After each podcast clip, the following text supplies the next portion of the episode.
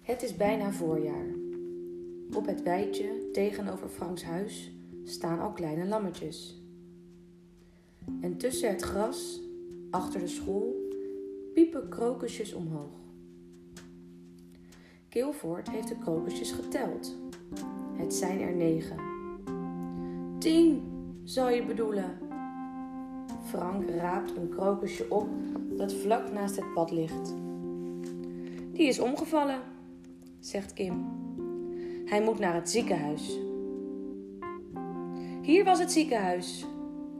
Lisa rent de bosjes in. Daan graaft een kuiltje. Stop! Lisa wijst in het kuiltje. Er ligt iets glimmends in. Oh, een munt! Daan legt de krokus in het kuiltje en poetst de munt op aan zijn mouw. Ze zien een afbeelding van een ridder en langs de rand ontdekken ze letters. Het is een gouden munt, zegt Lisa. Die was van een ridder. Daan knikt. Het was een hele rijke ridder die in een groot kasteel woonde. Ja, zegt Kilford, en hij had een echt harnas.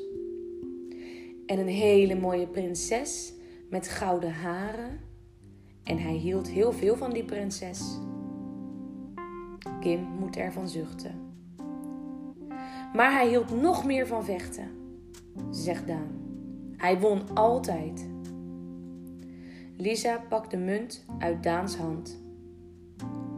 Die munt had hij ook gewonnen. En toen heeft hij hem begraven.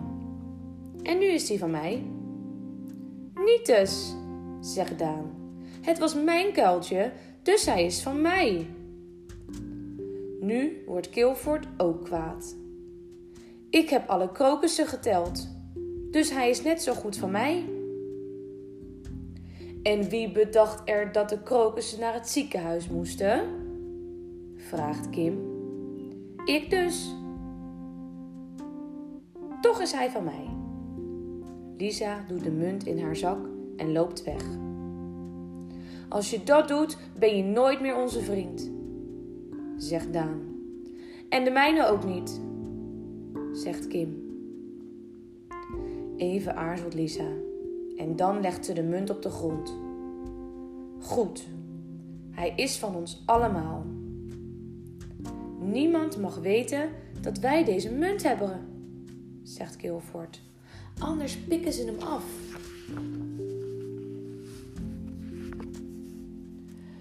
We verstoppen hem, zegt Daan. Ik weet een goede plek. We graven een heel diep gat in de zandbak en daar stoppen we hem in. Nou, daar vinden ze hem zo. Hij moet niet in de zandbak. Hij moet op een geheime plek die niemand weet, zegt Kilford. Alleen wij. Kom mee. Lisa gaat de anderen voor door de struiken. Hier, bij deze boom, fluistert Lisa. Dat is pas echt geheim. Frank gaat met zijn hand over de stam. Ineens ontdekt hij een holletje. Hier kan hij. Daan pakt de munt en stopt hem in het holletje. Lisa legt haar vinger tegen haar lippen. Niemand mag ons geheim weten. Alleen de juf, want die verraadt het niet. Juf verraadt nooit iets, zegt Kim. Ik ga haar halen. Daan schiet de struiken uit en komt een paar tellen later terug met juf Inge. Wat hoor ik nu voor spannends? vraagt juf Inge. Hier zit ons geheim in. Frank tilt tegen, tikt tegen het holletje. Jij mag het wel zien, zegt Kilford. Nou, jullie maken mij wel nieuwsgierig. Juf Inge steekt haar vingers in de boom en houdt de munt omhoog. Het is wel een prachtige munt. Hebben jullie even geluk? Je mag het aan niemand vertellen, zegt Daan. Nee, zegt Lisa, ook niet aan meester Hans. Ik houd mijn lippen stijf op elkaar, belooft de juf. En ze gaat snel terug naar de zandbak. De kinderen zitten weer in de klas. Juf Inge leest de grote kleuters een versje voor. Petertje Drop, wat gaat hij doen? Rijgt een veter in zijn schoen. Door de gaatjes op en neer. Petertje voelt zich mijn heer. Petertje Drop loopt van de trap. O, zijn nieuwe veter knapt. Wel verbaasd, wat is dat gauw? Kijk toch eens, hoe kan dat nou? Iedereen doet sliep, sliep uit. Trek maar gauw die schoen weer uit. Eet die veter liever op. Petertje, die is van drop. Wie kan bedenken wat wij nu gaan doen? vraagt juf Inge. Hoeda steekt haar vinger op. Veter strikken! Goed zo. Juf Inge geeft de grote kleuters een oude schoen op een plankje. Maar deze veter is niet van drop hoor, waarschuwt ze. Die kun je niet opeten. Kim weet al hoe ze veters moet strikken. Dat heeft papa haar geleerd. De andere kinderen vinden het best moeilijk. De juf doet het heel langzaam voor, zodat ze goed kunnen zien hoe het moet. En als ze het even niet weten, mogen ze het aan de juf vragen. Of aan Kim, want die kan het ook. De kinderen van de blauwe tafel zijn zo ingespannen bezig dat ze de munt helemaal vergeten zijn. Pas aan het einde, na de pauzehap, als ze buiten spelen, denken ze er weer aan. We gaan naar onze munt. Daan rent de struiken in. Ik mag hem eruit halen. Bij de voorste boom blijft hij staan. Hij zoekt het holletje, maar hij kan het nergens vinden. Lisa bukt. Hier is het. Daan stopt zijn vingers in het holletje, maar hij voelt niks. Hij is weg. Iemand heeft hem gepikt. Om de beurt steken ze hun vingers in de boom, maar de munt vinden ze niet. Ik weet het al. Jij hebt hem gepikt. Daan grijpt Lisa's hand vast. Ja, zegt Kilford. Eerst deed je de munt ook in je zak. Je moet hem teruggeven, zegt Kim.